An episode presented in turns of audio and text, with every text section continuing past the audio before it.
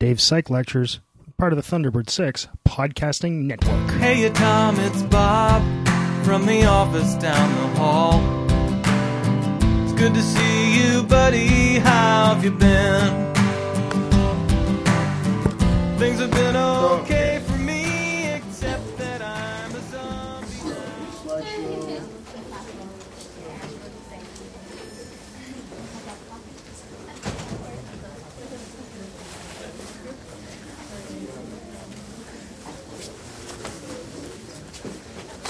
last time we were talking about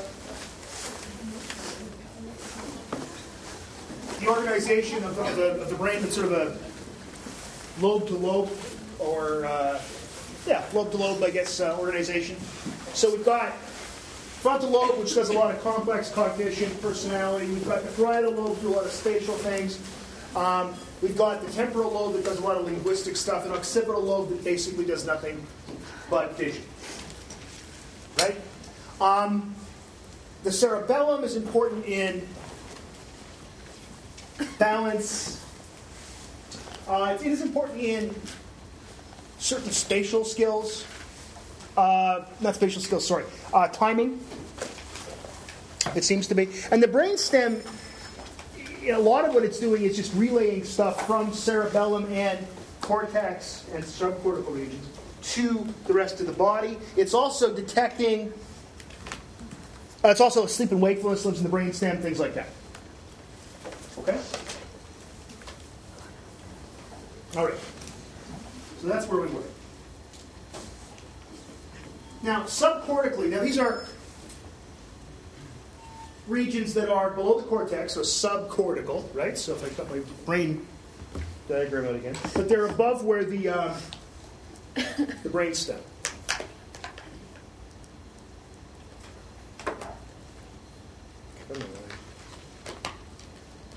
Okay.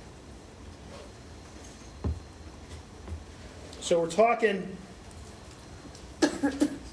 these kind of areas here. Okay? We're not talking the cortex, that's the lumpy bits, we're not talking about that. We're talking about areas just below it, but above where the brainstem ends. Okay? As yeah, hopefully you can see from that, that diagram. Uh, let's take it to the book. Um, hippocampus. I've talked about hippocampus, I talked about HM, I talked about the food storing bird story a bit. Hippocampus is important in consolidating episodic memories in humans. It's important in non humans in spatial tasks. It's also important in spatial tasks in humans. Uh, there's a wonderful study of uh, hippocampal volume in cab drivers in London, England, versus hippocampal volume of the average person. And their hippocampus is bigger than the average person's. This is probably due to the fact that they're constantly navigating. And the, the tests, apparently, to become a, cab driver in London, England, are not easy. Uh, you have to know where you're going, actually. Unlike cab drivers in most of the world, I might include here. Um, it's a pretty rigorous test, and their hippocampus is bigger than you would expect. Right? Hippocampus, we'll talk a little bit more about hippocampus as time goes on, because uh, I have a cool slide that I've inserted here. This cross section, not yet, but I think it's soon. Um, it isn't in the ones you have. It's, it's the bonus that only I get. But uh, there's something pretty cool about it. One of the things is that actually it, it, it makes new neurons. It's one of the few parts of the brain that actually does. But hippocampus important in memory, important in spatial things, uh, and shaped kind of ish like a question mark, but that's not a good name, so they call it hippocampus because that's more like a seahorse. Amygdala, we've talked about this. There's amygdala there. You can see it's kind of almond shaped, and it's about the size of an almond. Important in strong emotion. And it's also right beside hippocampus. And it's interesting that the most easily remembered events are the ones with the strongest emotion, be they nice emotions or really, really horrid emotions. People tend to remember horrible things and nice things. This is also true with non humans. Right? So, uh, a rat is going to remember being shocked a lot more than it's going to be remembered something where that didn't happen. Or it's going to remember food a lot better. than something where there was no food. right? And they're right beside each other. And this makes a great deal of sense when you think about it. Right? If you have something that's going to have a connection with each other, they should be pretty close by if at all possible. The thalamus, here's the thalamus here. The thalamus is a router. Right? I think the book still uses the term sensory switchboard. And the problem with that term, of course, is that no one in this room except for me has ever seen a switchboard. Unless you watch Mad Men. Right? They're routing the calls. Right? And then there's some sexual harassment, then they get drunk at work. Mad Men. But most of you don't really think about how telephones work so much, but you all probably have routers in your home for a network of various devices. And what happens, as you know, you probably know, is that one computer sends out a request through the router to the internet. It comes back to the router with the, what you asked for, right? Except for yesterday when it was down. Thanks, Bell. That's like two times in a week. Getting a little tired of it. If I didn't have a completely unlimited plan that I was grandfathered into, I'd switch to something else. Yeah, but I, to Shaw where I have to, where I have a data cap? No, sorry, I don't have any data cap. There's no data for There's no data cap at Shaw. There's no bandwidth limit. I don't, I don't believe you. There's none? Not that I know Yeah, not that you know of. What if you go over like, what if you use like 450 gigs a month? Like in our house. There's four of us. All my son does from 4 o'clock in the morning on is stream videos until he goes to school. Which means yesterday at, at 4 o'clock in the morning I'm hearing, oh, it's a disaster, the internet's down. He's like, right? There's nothing better than being woken up by a high functioning autistic kid who's 11 and almost the size of you, screaming, The internet's down! what am I going to do? Play a game. Okay. When I pick him up at school, have you fixed the internet? Yeah, I, I took the whole thing apart, put it back together, so it's fine now. Of course, of course, these people don't deal with sarcasm very well, so just say, no, no, no, I was kidding. It's not. Then Isabel comes home. Hi, Mom, have you fixed the internet? I didn't even know it's I just anyway. But you send something out to the internet, it comes back, and then the router says, oh, that was meant to go to uh, Dave's computer right there. That's meant to go to uh, Protoavis, I think is the name of that computer. Right? And then, oh, Archaeopteryx, that's another one of my computers. Some of you should, hopefully are sensing the uh, uh, pattern. It asks for this. And then Gastornis, that's the name of my iPhone. They're all named after scary birds. Um, it asks for this and it sends it out. That's what thalamus does in essence. Stuff comes in, all sensory information except for touch. Sorry, uh, that's not what I meant. Sorry, it's, except for smell. Everything comes in through thalamus and then goes to where it gets routed to the right part of the brain to get processed. Pretty cool. Pretty cool. So it's like a router. Hypothalamus, which I don't think we have on here. Better if I show you. Better if I show you here. Uh, let's not do it that way.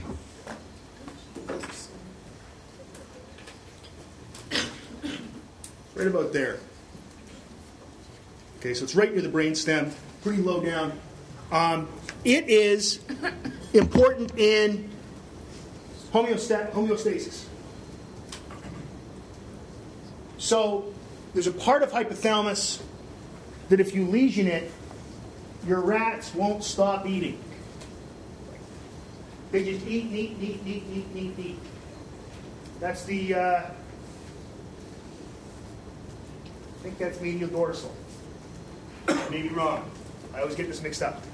Um, they have no, they won't stop eating. However, if you, so medial dorsal, ventral medial, they don't start eating. They'll just start there. Okay. So it controls hunger. And it's interesting, if people have like a, a brain lesion of some sort, and the hypothalamus is damaged, um, sorry, if, if you have a, this backwards. if you have your stomach removed, right? You will still get the feeling of having a rumbling stomach, of having a hungry, like the, the feeling of being hungry in your stomach, even without a stomach, because that's all controlled from hypothalamus. Uh, this also, hypothalamus also controls thirst and being sated, like not being thirsty. It controls temperature. Okay, so it's doing homeostasis. It's monitoring your, the state of your body and making sure that everything's roughly okay.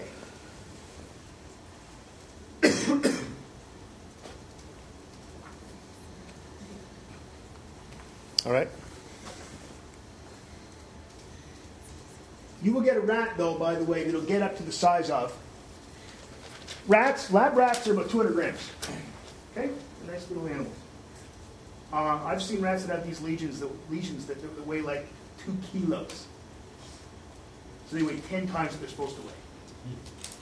Big, two kilos of rat. Two kilos of lab rat. They're just like. they don't really move, they just sort of sit there. Is there any more food? I'm still hungry. ah, the nucleus accumbens, everyone's favorite brain region. And you say, everyone's favorite brain region? I don't have a favorite brain region. But you do like it. You know why? Because it's what makes your life worth living. It's what makes things feel good. The accumbens is, is a part of the reward system. And when the accumbens is activated, you feel good. It's the part of your brain that's activated when you eat a good meal. It's the part of the brain that's activated when you find out that there was going to be another season of community. it's the part of your brain that's activated when you have sex. It's the part of the brain that's activated when you smoke a cigarette, when you drink alcohol, when you take heroin. You ever wonder why people might, oh, I don't know, take a dirty needle, needle and put it in their arm? Because it feels good. People take drugs because they feel good. I mean, this is just, I don't know, news flash. Don't want to get all controversial. but people take drugs because they feel good. If they call it dope, then why do they think they're so smart? But the reason people take drugs is because they feel good. Typically, drugs that we take uh, that are um, like recreational drugs literally directly operate the nucleus accumbens. There are receptors in the nucleus accumbens for uh, nicotine, caffeine, uh, opiates, probably alcohol. We're not really quite sure how alcohol works, actually. Take neuropharmacology, and you can sit there and stand and watch me for a lecture about alcohol. It is, I, I you know, just don't know. Um, but all kinds of things that we enjoy, there are receptors for those things. Right in our come. The one drug, in fact, one of the drugs that we don't like, people don't like taking antipsychotic drugs because um, they block dopamine receptors in your nucleus accumbens. They also stop you from having hallucinations, and that's kind of good. You don't want hallucinations when you're schizophrenic. But it also takes the joy away from life. And the joy doesn't come from hallucinations. No, oh, wow, the, the, the, the sounds are gone. Damn. Was there such a great soundtrack? No, they just they can't enjoy their lives anymore. Food doesn't taste good anymore. The accumbens is a pretty important part of your brain, and this is true in, in pretty much any uh, anything with a backbone. Uh, the medulla, whoops, go back. Need that. The medulla is important in sleep and wakefulness. Sleep and wakefulness. So basically, it uh, it's, it's, what wakes you up and it's what puts you to sleep, and it does this uh, a lot of that through. Does, a lot of that through uh, going through pons, the cerebellum, and to subcortical, other subcortical areas.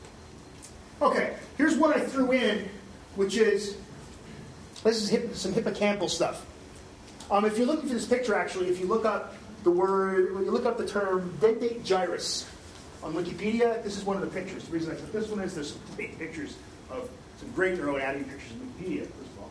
Uh, secondly, it's free and I'm allowed to use it. So, unlike most of the other pictures that I use that are I borrowed, not told anyone, uh, I'm allowed to use this. Why am I showing you this? A couple things. Remember I talked about what a gyrus was last time? And I, talked, I said that a gyrus was a lump.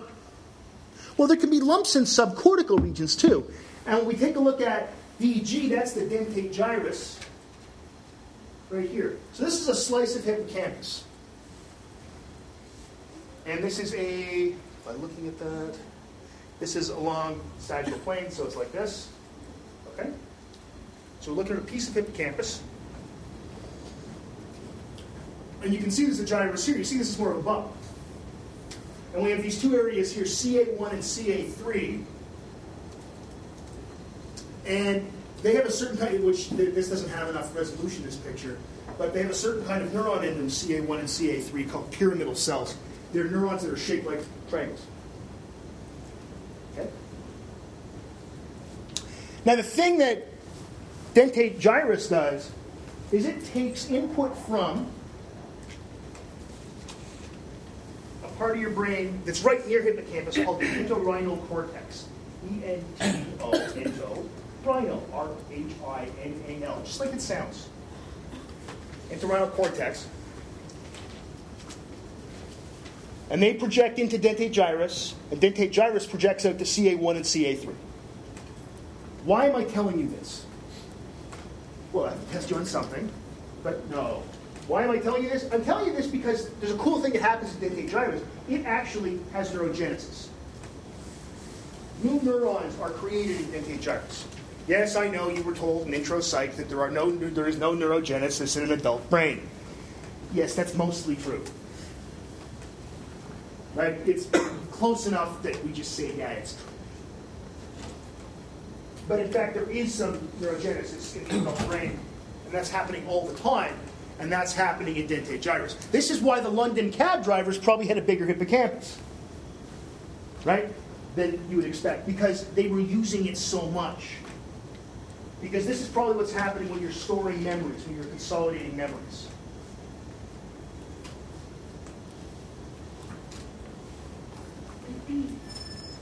Now this, this uh, gyrus is way smaller than one of these.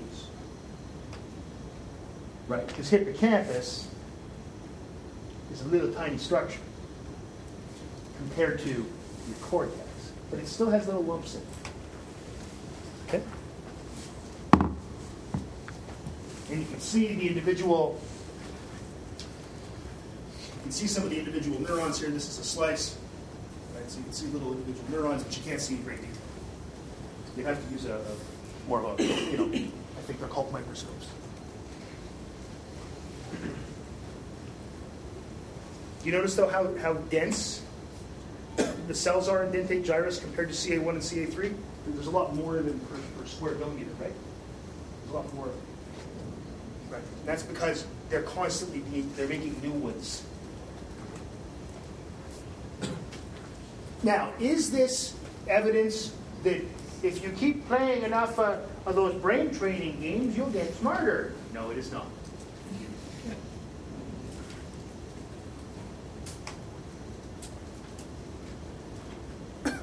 but the cool thing about this is neurogenesis in the adult brain.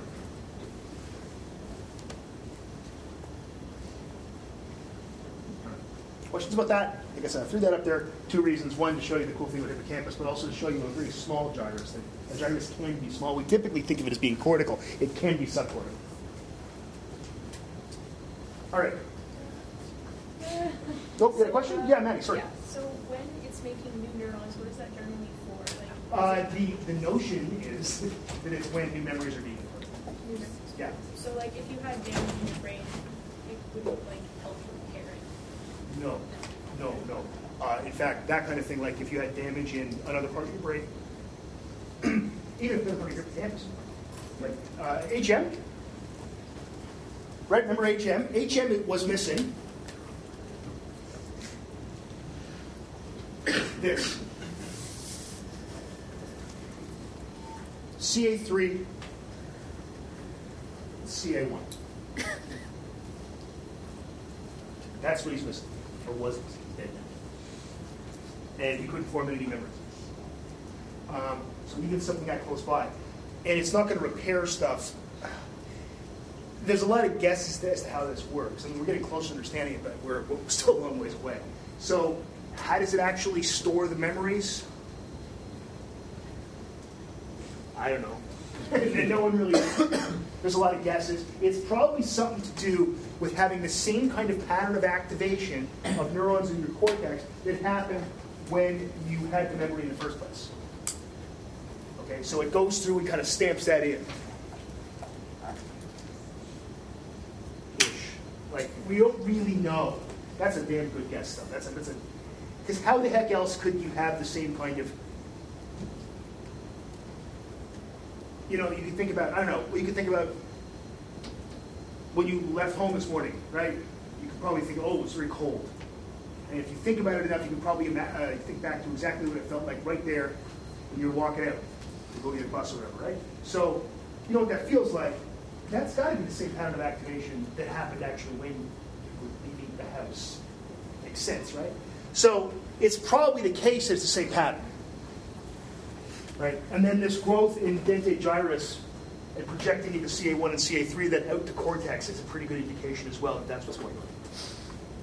But we don't really know. It's just a guess. And a lot of this growth happens in dentate gyrus during sleep.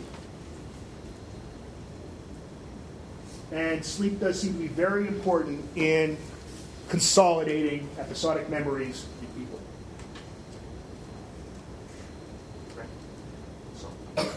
And there's a lot of hippocampal activity when you're asleep. A lot of hippocampal activity. Even though you don't remember your dreams, right? So it's not. It's, so it's clearly not stamping in what's happened in your dreams. Because you don't wake up and go, "Oh, I remember that dream perfectly." And it's good you don't, because usually your dreams are repeat, right? You don't want to wake up and go, "Oh, great, that thing. I'll have that with me for the rest of my life."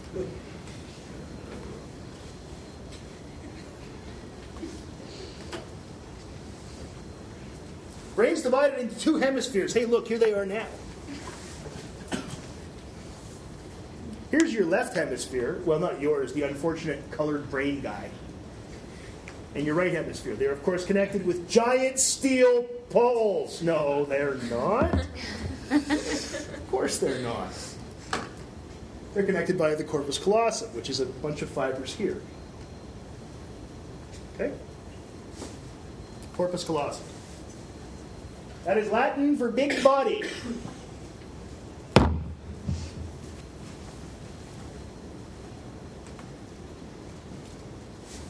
Not all animals have a corpus callosum. All mammals have a corpus callosum, so that's cool. So, eh, eh, you know, mammals, again, kind of awesome. Winning everything.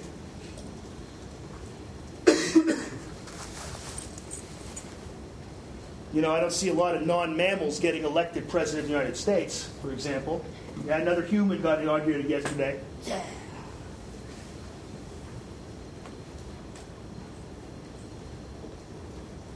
But a lot of birds don't have a corpus callosum. They have a little bundle of fibers at the back of their head. I guess you might call that the corpus luteinium. And joke there, nothing apparently, okay?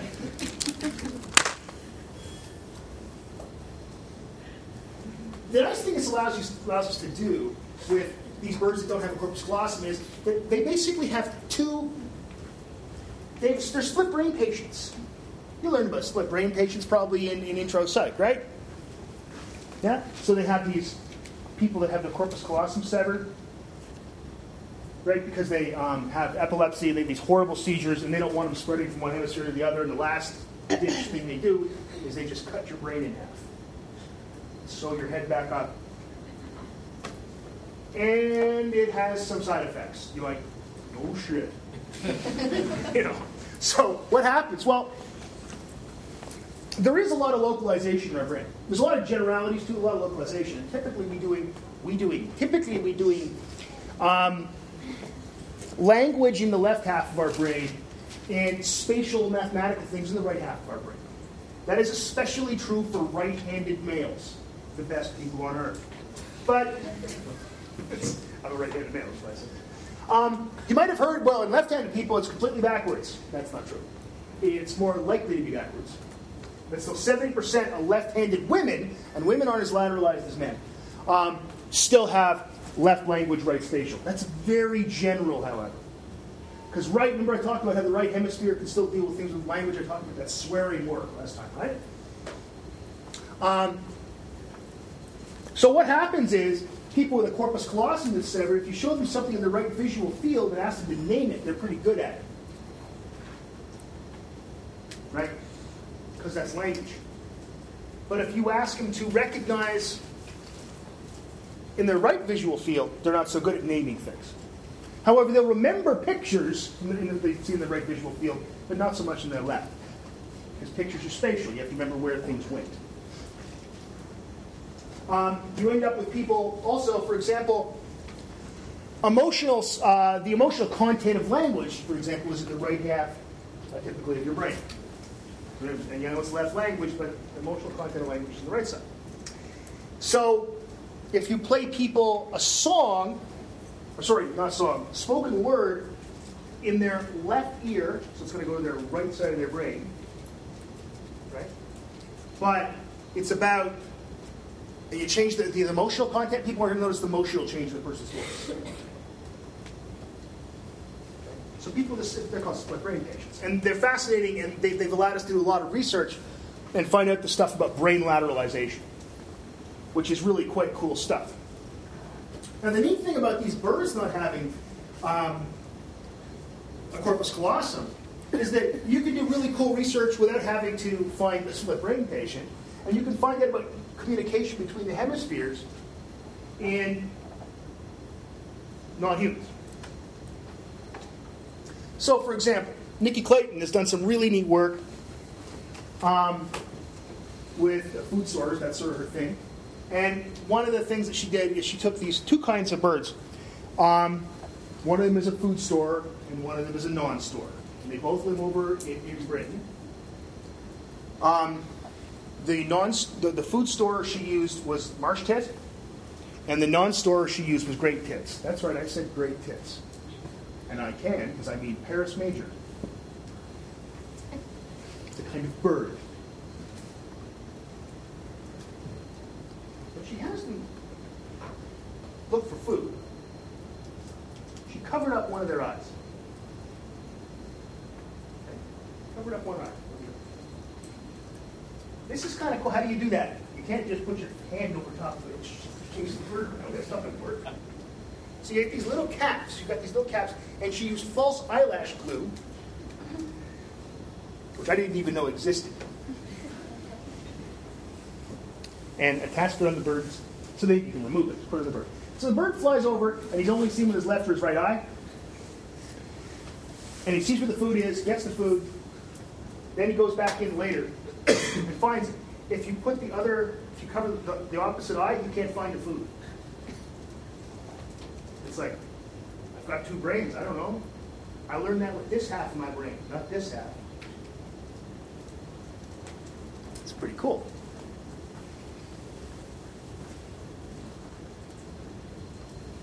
The neat thing is, after 24 hours, the food store, the one that depends on you remembering where things are, has transferred the information from one side to the other, and the non-store never does.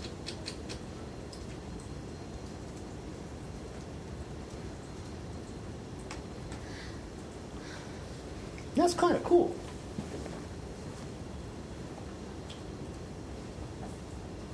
We did something similar, um, well, something on birds and, and their brains. Uh, I was a postdoc. This is uh, Roberts, Phelps, Macuda, Brodbeck, and Russ. Behavioral neuroscience. And what we did is we had these pigeons, right? And we would show them a stimulus in one eye or the other, and then we'd see if they could remember it with the opposite eye. Right?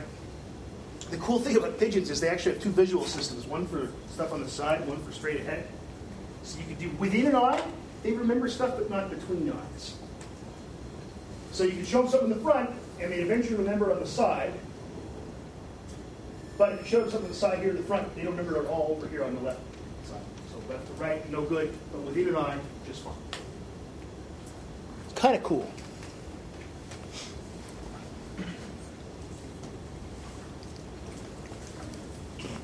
All right. So before I talk about this a bit, you've heard this, right? This left brain, right brain thing. No, you should, you know, you really should use the right brain more. Which one's supposed to be creative anyway? What's that crap? It's right's the creative one? Yeah? Well, that's all just complete and utter bullshit.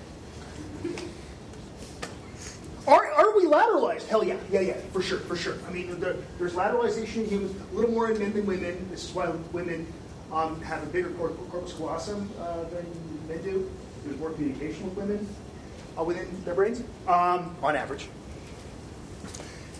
Is there lateralization? Yes. But is it the case that you are left brained or right brained? No. No, you are not. You could be left or right handed. No one's left or right brain. Right? It's not like, well, I, I'm not creative at all because I don't have my right. You know, people that say that they're right brained, ask them if they'd like their left half removed. You think it would affect them somehow. Well, I don't even use it. That's up there with, you know, we only use 10% of our brains. Anybody says that to you, ask them which 90% they'd like removed. I don't know where this crap comes from. You need it all. It's a necessary, you know, you can't, it doesn't work without brain. You need brain for body to work. Brain is part of body. You know,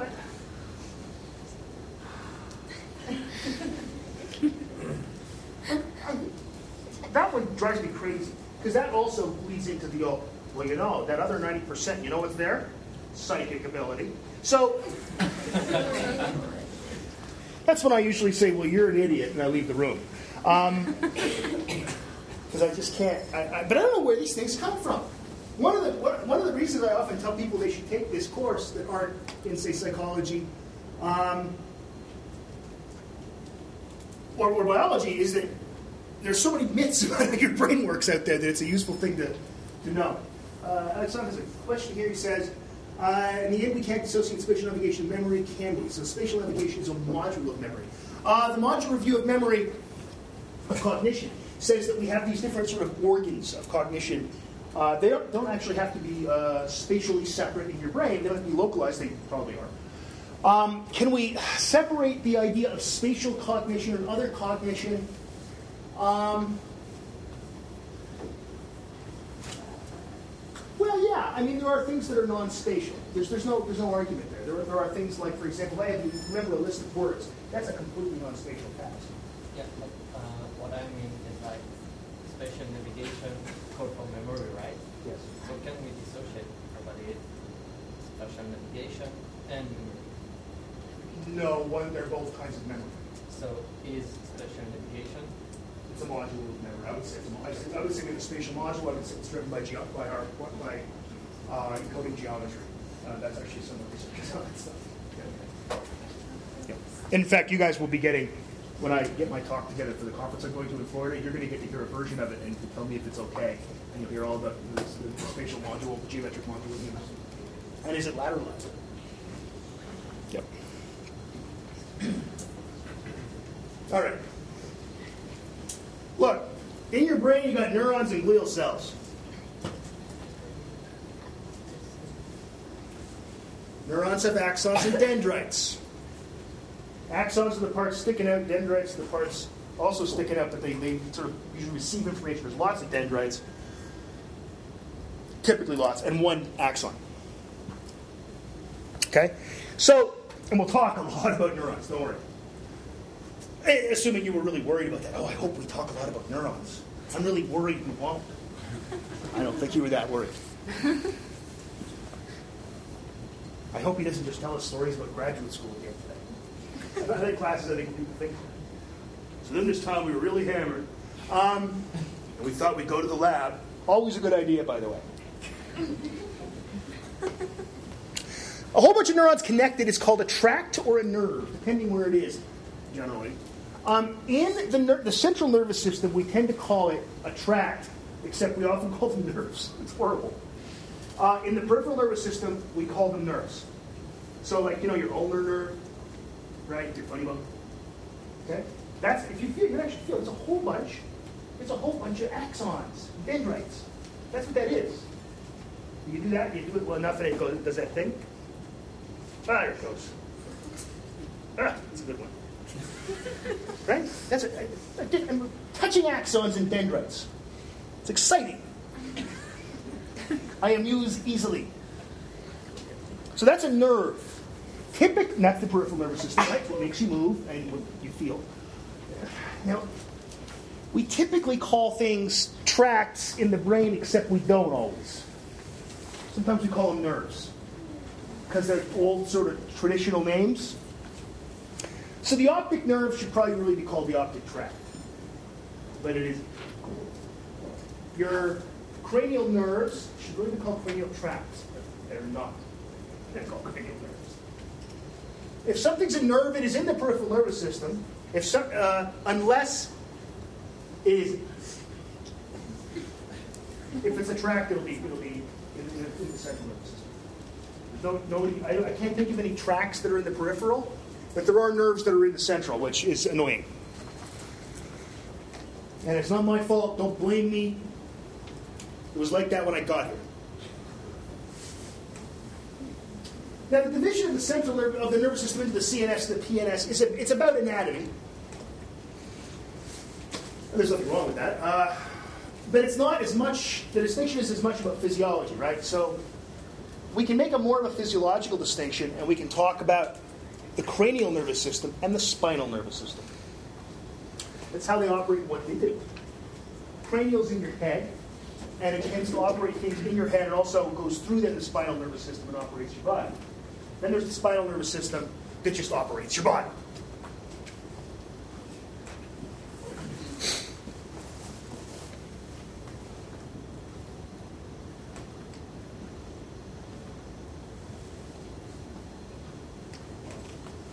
Okay.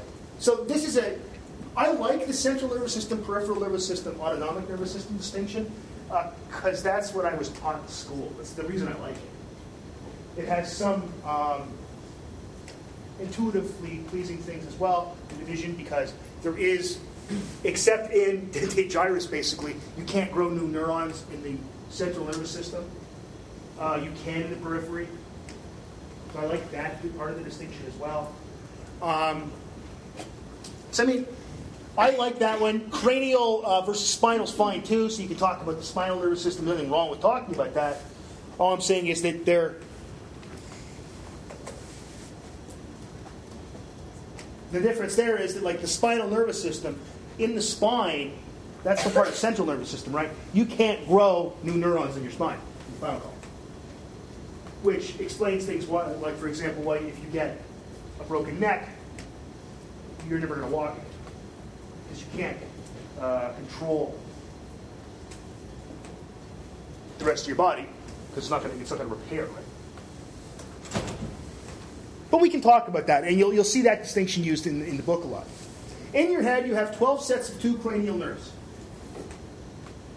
They do things like control your salivary glands, uh, control your blinking, moving eye movements, things like that. Control your tongue. They basically control the inputs and outputs of stuff in your head. Right? Now, the brainstem gets input from your senses, and uh, I should be more clear about that, from your tactile senses. From touch, so from pressure and heat and cold and pain. Pressure, heat, and cold and pain. When I say senses there, I'm not talking about hearing, I'm not talking about vision,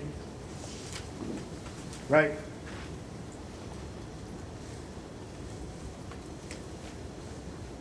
It's great how you were taught all your life you have five senses. You actually have four touch senses. I love that. You probably have four visual senses. You know, brightness, color, motion, and color in motion.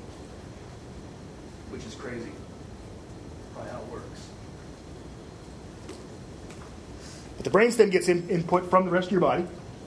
Right? So that's like like I said, pressure, heat, cold, and heat and cold being two separate ones is completely bizarre. Again, I wouldn't build this thing this way. and pain. The outputs from the brainstem goes down into the spine into the rest of the body. So in other words, not to the head. Not to the head. Right? People seem to be having fun up there.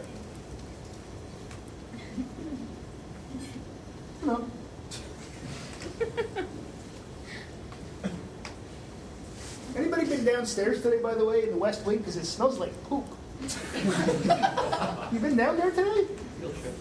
No, don't go. It's horrible. And I got to go back there again in like 45 minutes. I got to be back there. And it smells like it smells like some weird funk of like an old bathroom from a like an airplane and uh, a badly made egg salad sandwich. Yeah. Yay, school. Not good. It's only in the halls. Once you get in the classroom, it's okay, but you got to quickly move through the halls.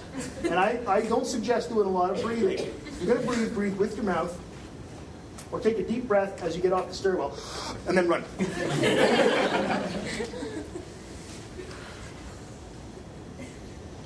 Just saying.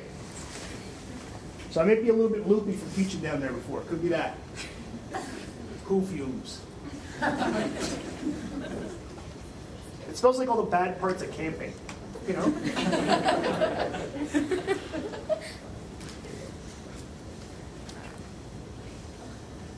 Oh, back to your brain. you can divide your brain into the uh, hindbrain, the midbrain, the diencephalon, and then the cortex on top of it. We'll talk about that in a sec. Um, so that's another anatomical slash physiological actually distinction because parts in the hindbrain are connected and they're beside each other. Parts in the midbrain are connected and they're beside each other. Parts in the diencephalon are connected and they're all beside each other. So it's anatomical and physiological. Okay. By the way, these are your cranial nerves. I'm never going to ask you about these. I'm never going to make you, you know, I'm not going to say list all the cranial nerves and what they do. I wouldn't do that. I don't think that's very useful.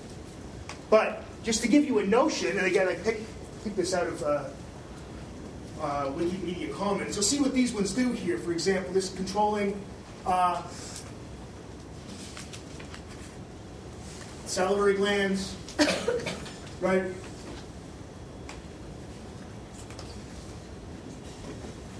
Controlling eye movements, this kind of thing. That, so it's really basic, not horribly interesting things. That's what cranial nerves do. But without them, you know, there'd be no moving of tongue or eyes. And that, you, you suddenly have a really bad time. You don't do a lot of talking without moving your tongue. You can't do a lot without moving your eyes. You know, it's that kind of thing. Salivation, all that kind of stuff. Okay. So I decided to show you that. Thought you might be interested. Okay, your hindbrain. What's it do? Your hindbrain does fine movements and balance. And that also includes the cerebellum. So if we're talking hindbrain, let's see if we can get this out of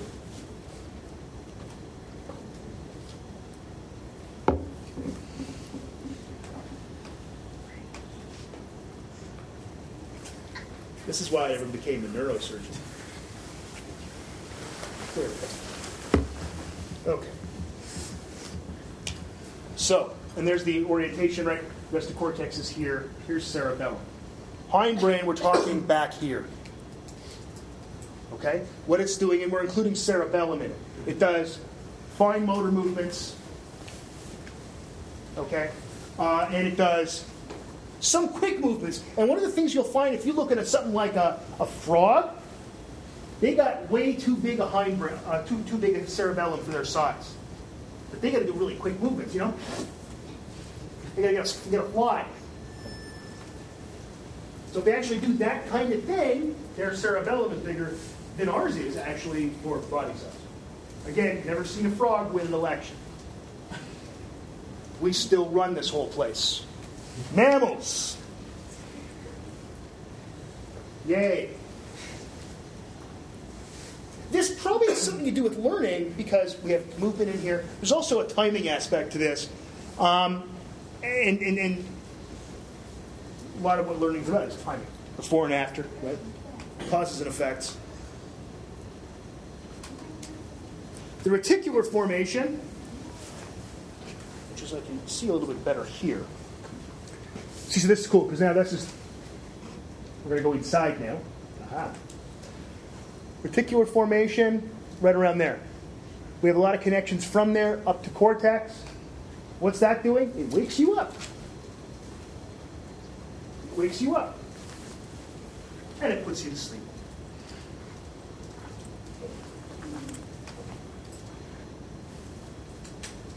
Oh, when you, when you have a normal wake up, not when you have, uh, yeah, an alarm. Yeah, or someone turning on a light in, in the room. Right, you actually wake up when you're supposed to wake up, which I probably none of us do. I'm sure none of us get the right amount of sleep. See, I, why do I do things like this? I'm starting to take this thing apart. I just I fiddle with things, and then it's never going to go back together. All of Humpty, all the king's horses, and what have you, with the brain and such. That's how that goes, right? now the midbrain. Uh, let's go with. We can still use this. Midbrain's here. Where my thumb is, that's the midbrain. Um, it's hard to see here. This little part here is called the superior colliculus, uh, which you probably guessed and that's the inferior colliculus down there. They deal with vision. Oh, sorry, superior does vision, inferior does audition. Here. But they're doing something, you know, excuse me, in us, this isn't where visual processing is happening. This is action for vision. This is action for vision. So this is stuff like moving your eyes over here, your head like that see something, or tilting your head a certain way to hear something. That's action for vision, action for hearing. In animals that don't have nearly the kind of cortex we have, in fact, a lot of their visual processing is done right in here. The, just below the tectum is the tegmentum, right there. Um, this is also important in movement, and again, especially in movement for vision. Right? So it's again action for vision. So it'll send out the signal like, I want to see that, and get it closer. Now, it doesn't send out this, again, the, the, the signal to actually move your arm. That's done in a whole different part of your brain. But I hate to use this word, but I'll, I'll use it anyway. The idea of getting, taking your arm and grabbing this, that would have come from tectum. Tectum? I don't even know him. That's kind of not very funny. Okay. Here's, oh, this is a good picture. So you can see here, tectum, right there. See? Right there. I had it on a different angle, but yeah, right there. That's a pretty picture. Nice slice. That's good.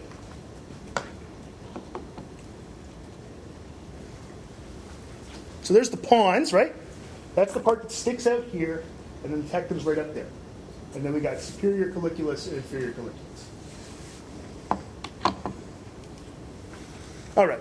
Now we move up to the diencephalon. That's where hypothalamus is, and I was saying before, that's hunger, thirst, sex, thermoregulation. And the thalamus, that's the sensory switchboard or the sensory router. So that's in diencephalon. It's subcortical, as we mentioned before.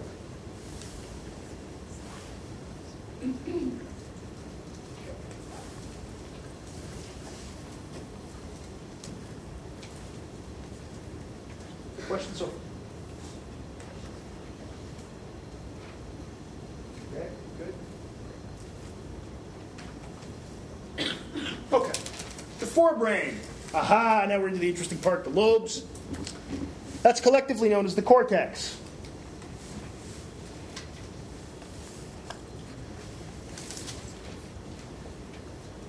We got the limbic cortex, or the old cortex. That's where hippocampus is. That's where amygdala is. That's where nucleus accumbens is.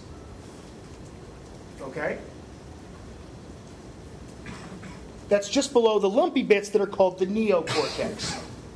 Neo meaning new, also meaning savior of humanity in the matrix. Well, I have a brain in my head.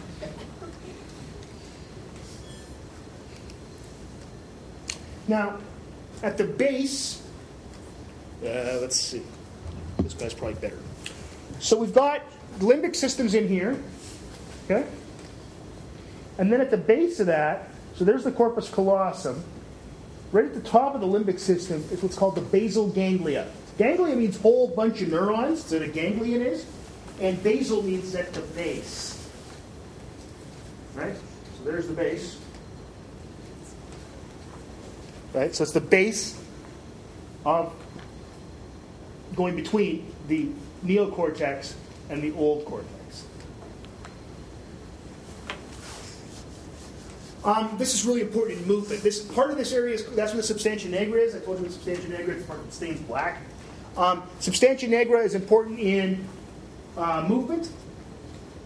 Uh, there's a lot of dopaminergic um, neurons there, so they run on dopamine, neurotransmitter dopamine. And when we get a loss of dopamine function in that area, that's when someone gets what we call Parkinson's disease.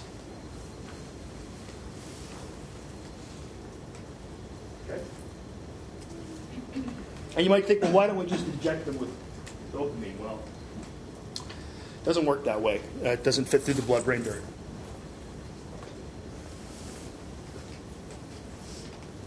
These are all ones we've talked about before. We're moving up. We're the limbic system, hippocampus, amygdala, accumbens, the olfactory bulb. Uh, the olfactory bulb in a human is really small. I've taken the brain apart. Um, now I get all confused. Which areas there? Find a good picture of our olfactory bulb.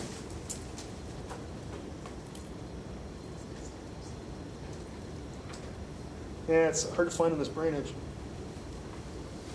Because ours is so small, that's why. we don't have much of an olfactory bulb, um, which makes sense because we don't do much by smell. Right? Except when you go down, down to the basement or the west wing. Horrible. Did I mention that? So, thing is, the olfactory bulb is right next to hippocampus and amygdala. Well, I should be able to find it here, I can't. But,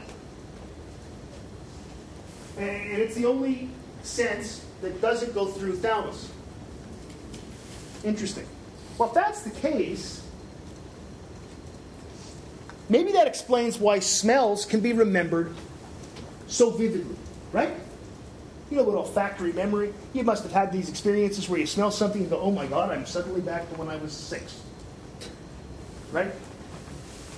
Right? I remember my brother uh, had a girlfriend, and he brought this girl over for the first time, and she walked in the house, and I went, oh wow, you wear the same perfume my kindergarten teacher wore. I mean, I hadn't thought about that, like ever. Like I sit around going, oh yeah, kindergarten teacher, oh yeah. No, I, no. And there it was, very strange, right? So we all know about that, and it, it may be the case that it's right beside hippocampus and amygdala. That's what does that uh, for strong emotions.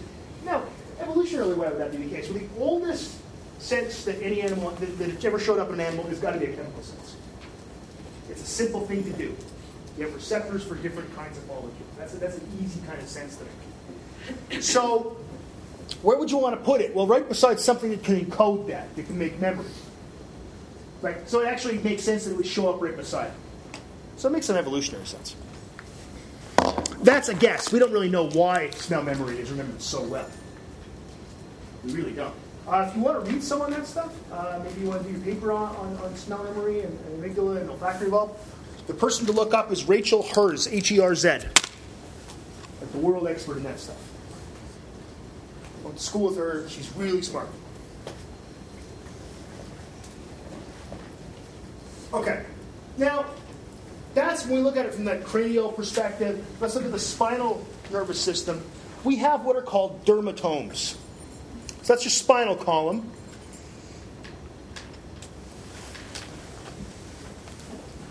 And we have nerves running to and from the spinal column that control the body and receive input.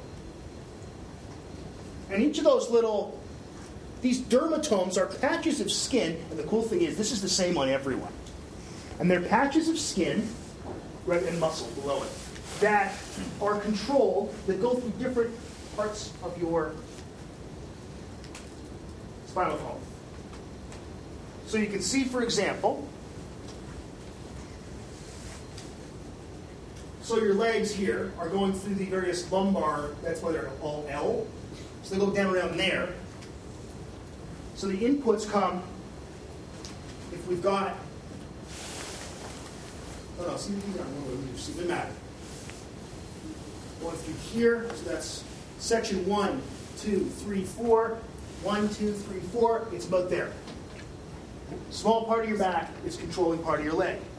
So it goes through there and up to your brain, and then that's for sensing, and then for movement from there, uh, same part of your, your, your spinal column to that part of your leg. Left to right, right to left, right? Okay. Why is this useful information? Well, maybe your leg is sore, but it's not that your leg is hurt. Or maybe it's numb. And it's not a problem with your leg, it's a problem with your back. This is why you can get an issue where, for example, you hear people say, I've got a pinched nerve in my back. But it's not their back that hurts, but their leg is numb. And if the nerve is just pinched, just that dermatome will be numb. Okay? And they'll have, you'll have trouble moving just that one dermatome. If, if it's severed, anything there and below, you'll be paralyzed.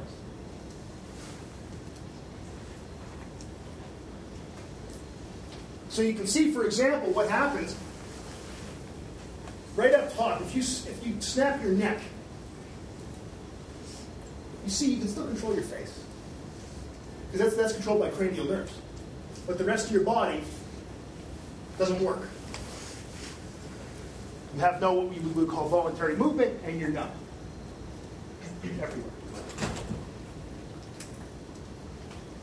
But if you pinch a nerve, you might get you might get some temporary paralysis, uh, or you might end up um, just being a little bit numb.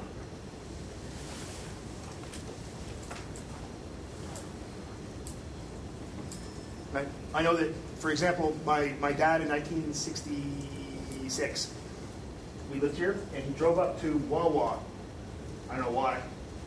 Uh, to, to do, I forget what he was doing, but he was visiting uh, a garage and they didn't. This garage didn't have a, um, a hoist for the cars. They had a grease pit. You walk down older. They were like that.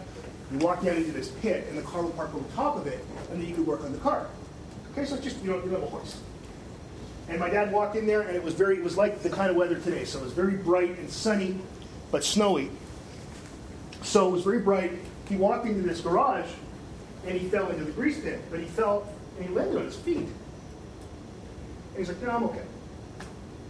Knowing my dad, he probably had about 12 cigarettes, and then said, Oh, I'm fine. And he drove back to Sault Ste. Marie that night, woke up the next morning, and looked at my mother. He said, I can't move my legs. Because the compression, right, had pinched the nerve right off to the point where he couldn't move. Okay? So he ended up being spending six months in the hospital. They did all kinds of operations, and then he eventually went home. And my poor mother was alone at home with a baby who couldn't see. Um, to show you how quickly medical science has moved, my brother ended up with a similar injury in his back, different reason, his from hauling gear around. Uh, they did his in six hours, and he went home for dinner that night. Right? Course, my dad literally lived in the hospital for six months, so it's, it's quite amazing. And this was the case, and all through my dad's life, uh, it was always the case that he'd have a couple of weeks each year where he was like, eh, probably shouldn't do very much because I can feel my back's acting up. And you, you would see his leg, and it would start doing things like involuntary muscle movements, like his leg would go like his thigh or something like that. Hey, show you, hey, look at this, look at this. You want to see this? Come here. Oh, Dad, it's freaking me out. But he was like that. He take a, he hurt himself. He'd take a picture of it, email it. Hey, look at that. I almost cut my arm off today. Look. Yeah, are you all right? Oh, yeah, I'll be fine. The size of my thumb, though. I hit it with a hammer. Man was insane. So a lot of times when you go to a doctor, what will happen is if they think you have neurological damage in your spinal column, they'll actually poke you with a pin. They're not doing this now. If it's a doctor just poking your pin, change doctors. but if they're picking certain spots, they're doing it for a reason. They're doing it for a reason. Yeah, if you go to the doctor, the doctor's like, yeah, come here. Come on. That's when you get a new doctor. You say, I don't care if there's a shortage of MDs. You're a freak. So inside the spinal column, we have two what are called roots: the dorsal root, and that's from the, that's from the senses, and the ventral root. You see how this is? I love this diagram, how it meshes so nicely with the background. It almost looks like I made this, doesn't it? I didn't. I stole this one as well. But so dorsal from sensory. So this is the back part of your spine, spinal column, right? The back part of your spinal column. Um, that's getting the sensory information, and sending it to your brain. The ventral part towards your gut of the spinal column is, is controlling movement of that same part. This is actually called the Bell-Magendie law. The fact that dorsal is from sensory and ventral is to movement is true in everything. Everything with a backbone. And it's actually even true in a lot of things without backbones. So it's a law. And I guess it was found by Bell and Magendie. And they probably argued over who should go first, and then they probably did a, a. And then Bell 1.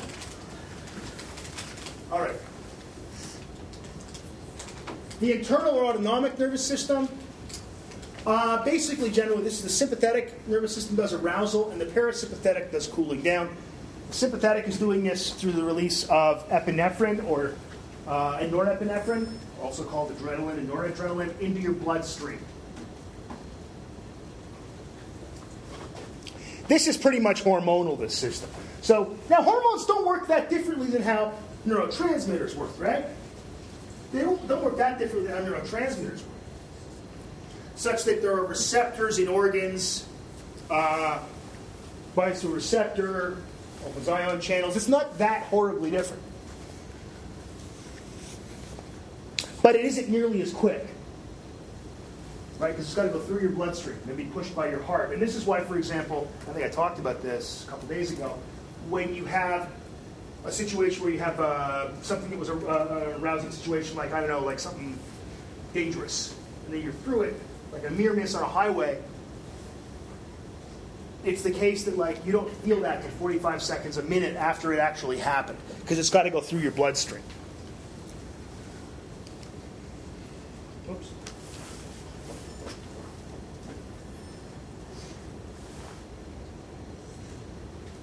So if you notice, I'm not gonna, oh, we'll, we will talk about hormones a bit later on in the course.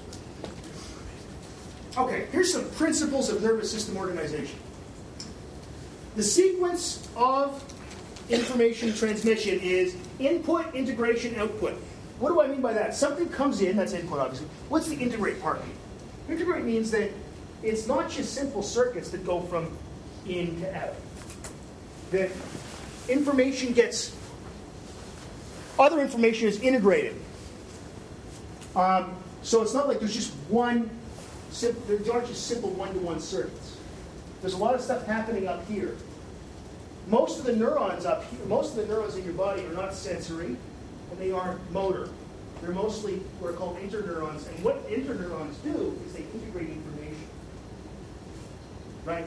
So this is how I can tell, for example, um, Zach's right there. How do I do that? Well, I can recognize him because I get all this input, right? And then I have memories of what he looks like. My face detection system says, oh, that's what he looks like. And then I say, oh, that's his hat. Why are you wearing a hat? It's freaking thousand degrees in here. Um, but earlier, it's cold outside, so I get it. And plaid shirt or whatever, whole thing gets all integrated together and then output, right? And I can say, oh, I know who that is. So all this stuff, me recognizing someone, that sensory goes in, but then I have to integrate this, all, all this information with all other stuff I don't even know. right? So that that's the, the, the sequence is always that way. It's input, integrate, output.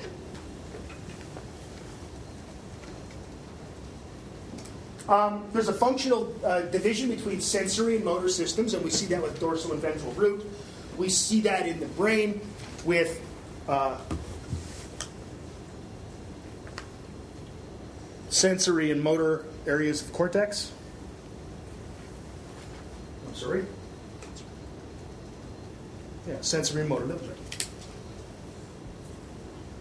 The inputs and outputs are crossed. In other words,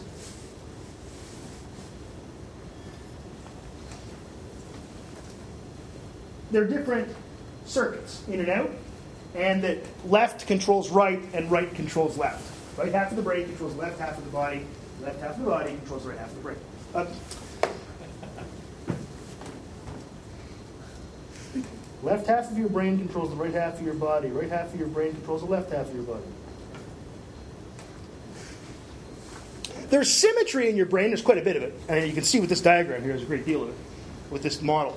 Um, on a gross level, there's a lot of symmetry. On if you look a little more closely, and especially if you look at what they accomplish on a functional level, there's a lot of asymmetry too. So you get asymmetry such that the, uh, the left half of your brain's doing language. You have a left Broca's area and a right Broca's area, but the right one isn't doing language production, it's doing the tone of language, the emotional tone, for example. Basically, what we have here is a system of excitation and inhibition.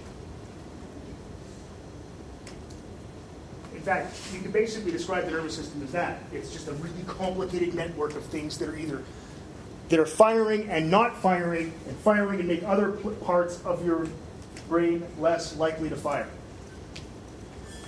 There's a lot of inhibition and a lot of excitation.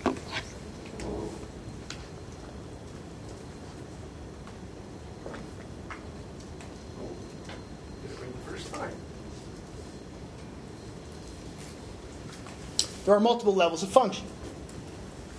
Notice how I mentioned vision about 400 times in the last few days. Right? Oh, this does vision. Oh, that does vision. Oh, that's action for vision. That's vision for action. That's action vision. That's vision action. Some of those I'm making up. right? We have like Tectum doing visual stuff. We have tegmentum, uh, superior colliculus doing visual stuff. And then we've got occipital lobe doing visual stuff. This is doing more complicated visual stuff back here than's happening in here. But so there's multiple levels of function. There's levels. We have what's called the Hughlings-Jackson principle. Nervous systems in general are hierarchical and parallel. What that means is a lot of stuff is being analyzed at the same time. That's the parallel part. A lot of different circuits are firing at the same time. That's the parallel part. It has to be done in parallel. You think we could do this all in serial, like one thing after the other? It would take some time. Think about something like your eye. If you were just to recognize, just, just to send input up your brain, up your brain, from your eye, if you had to analyze each receptor in your retina in serial. In other words, one after the other. We have 130 million per eye. Let's say that takes a tenth of a second to analyze each of them. So now we're at what? 13 million seconds. If you did the math on that, that means it'll take about 30 days to get the state of each eye. You'd be dead already trying to figure out what was that I saw before. So it's got to be happening in parallel, but there have to be levels. It has to be hierarchical. And it's, it's massively parallel, this thing. Think of all this stuff's happening at once. It's not like it's one thing at another, after another. It's not like, you know, you hear about multitasking in computers, that still is doing this, doing that, doing this. That's not what this thing does. This thing's doing, oh, I'll just do a bunch of shit at once. Right? So it's controlling controlling my blood chemistry. I don't even know what's doing that. it's keeping me breathing. It's making sure I know what to say next. It's trying to figure out now how does this go back together with the other part of this brain. It's doing all that stuff at once. So it's massively parallel and massively hierarchical, which is one of the things that makes it just so massively awesome. And I mean that in the truest sense of the word awesome. You should be in awe of that thing in your head. Things are localized and distributed. Localized such that we can talk all the way through the last two classes. This thing does this, this thing does this, this thing does this. That being said, there's a lot of distributed processing going on too. As I mentioned, I, you wouldn't say, well, you can remove my frontal lobe. I don't need it. No, you need the whole thing.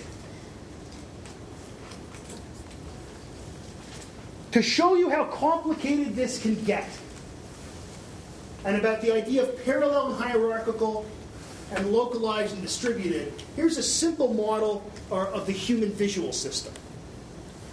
Uh, you're never going to be tested on this. I'm just trying to give you an example. And we actually know, the neat thing is, the reason I picked this is because we actually know how vision works. If you take a look at that, you can see we've got all these brain regions that are doing things. Note the parallel part. A lot of stuff's happening at once, but also note the fact that it's hierarchical, such that things are there are boxes that are above other boxes. And I, can, I succeeded in putting the brain back together, which means that class is over. Thanks, guys. Things have been okay for me, except that I'm a zombie now. I really wish you'd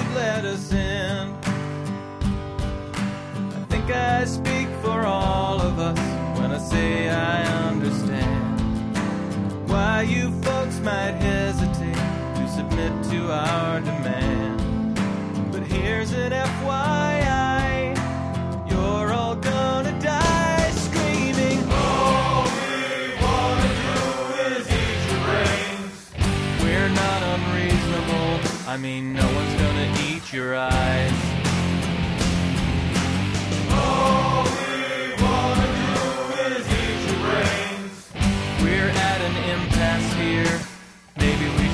compromise. If you open up the door, we'll all come inside and eat your brains. I don't want to nitpick, Tom, but is this really your plan? Spend your whole life locked inside a mall. Maybe that's okay for now, but someday you'll have to make the call. I'm not surprised to see you haven't thought it through enough. You never had the head for all that bigger picture stuff. But Tom, that's what I do, and I plan on